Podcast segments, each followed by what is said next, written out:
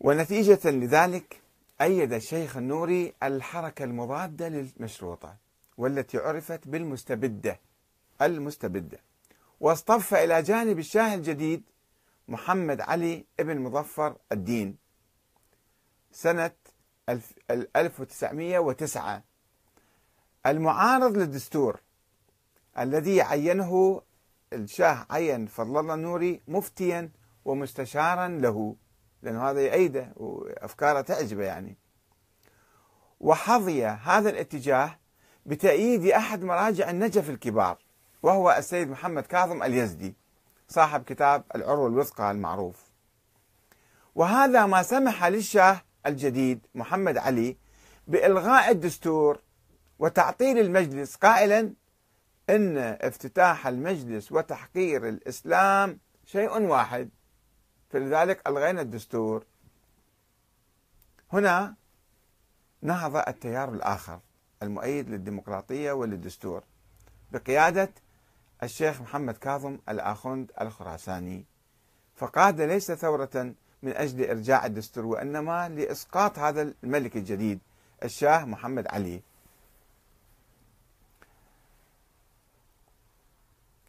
أثار ذلك الانقلاب الملكي الاستبدادي على الإنجاز الديمقراطي الكبير المتمثل بتأسيس مجلس الشورى غضب زعيم الحركة الديمقراطية الإسلامية الشيخ كاظم الخراساني الذي كان يقطن في النجف حيث مقر الحوزة العلمية الشيعية ودفعه إلى إصدار بيان شديد موجه للشاه محمد علي بالنيابة عن مجتهدي النجف وعلمائها الأعلام ما عدا السيد كاظم اليزدي جاء فيه.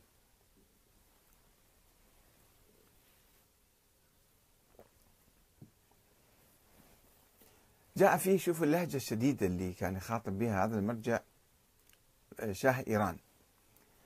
آه، يا منكر الدين ويا أيها الضال والذي لا نستطيع أن نخاطبك أن نخاطبك بلقب شاه.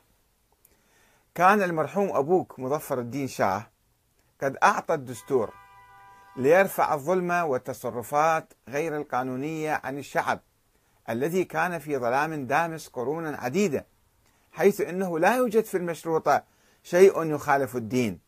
وكنا ننتظر من شجرة الدستور أن تثمر السعادة للشعب المظلوم وأن يحفظ هذا الدستور أو يحفظ هذا الدستور وبعد جلوسك على العرش. وعلى هذا الأساس اعترفنا لك بولاية العهد الدستورية.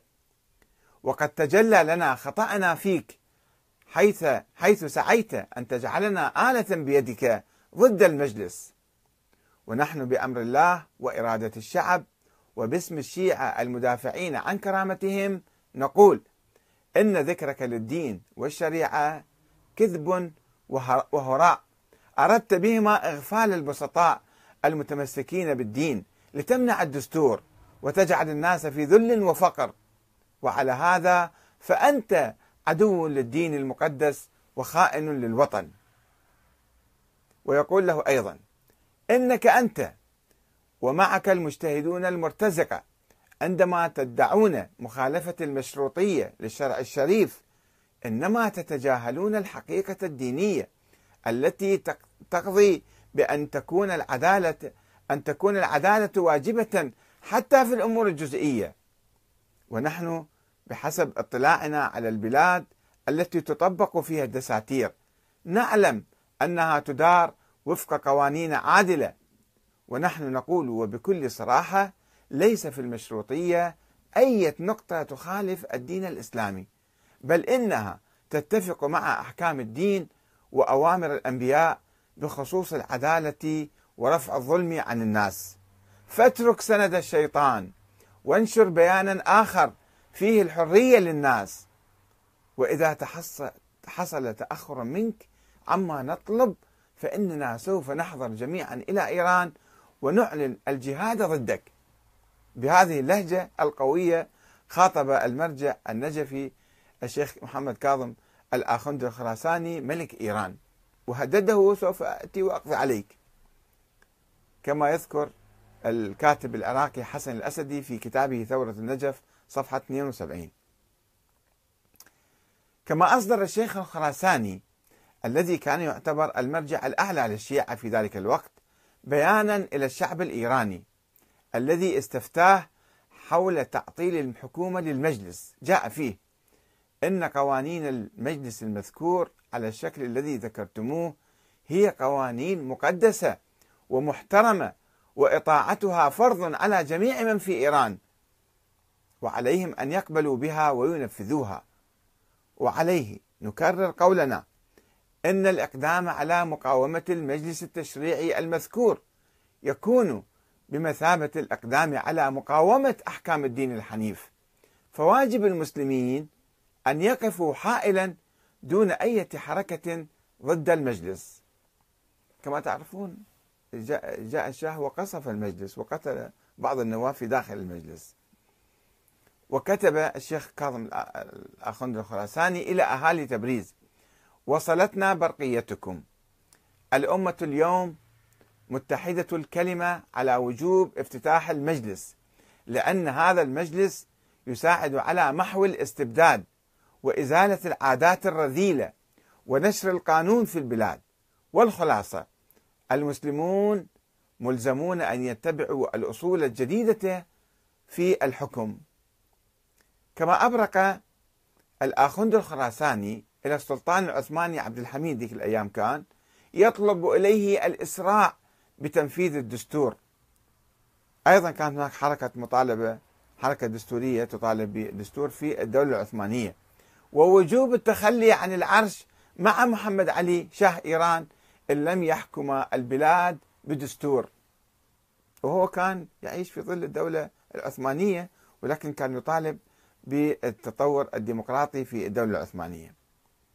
وقد تسبب موقف المرجع الشيخ كاظم الآخند الخراساني من قضية الديمقراطية في تفجير ثورة جماهيرية مسلحة في إيران. إلا أنه وبينما كان يستعد لمغادرة النجف والالتحاق بالثورة على الشاه توفي بصورة مفاجئة. سنة 1909 ولكن الجماهير الثائرة قامت باقتحام العاصمة طهران في تموز من عام 1909 وعزلت الشاه محمد علي وعينت ابنه أحمد مكانه ملكا على إيران. كما قامت بإعدام الشيخ فضل الله النوري المؤيد للاستبداد أمام مجلس الشورى. وتم ذلك بعد خلع الأتراك للسلطان عبد الحميد الثاني بثلاثة أشهر في 27 4 1909 وهكذا ثبت حتى يعني بعد وفاته آه، أو استشهاده غيلة يعني بالسم كما يقال أيضا ثبت الوضع الدستوري آه، في إيران. والسلام عليكم ورحمة الله وبركاته.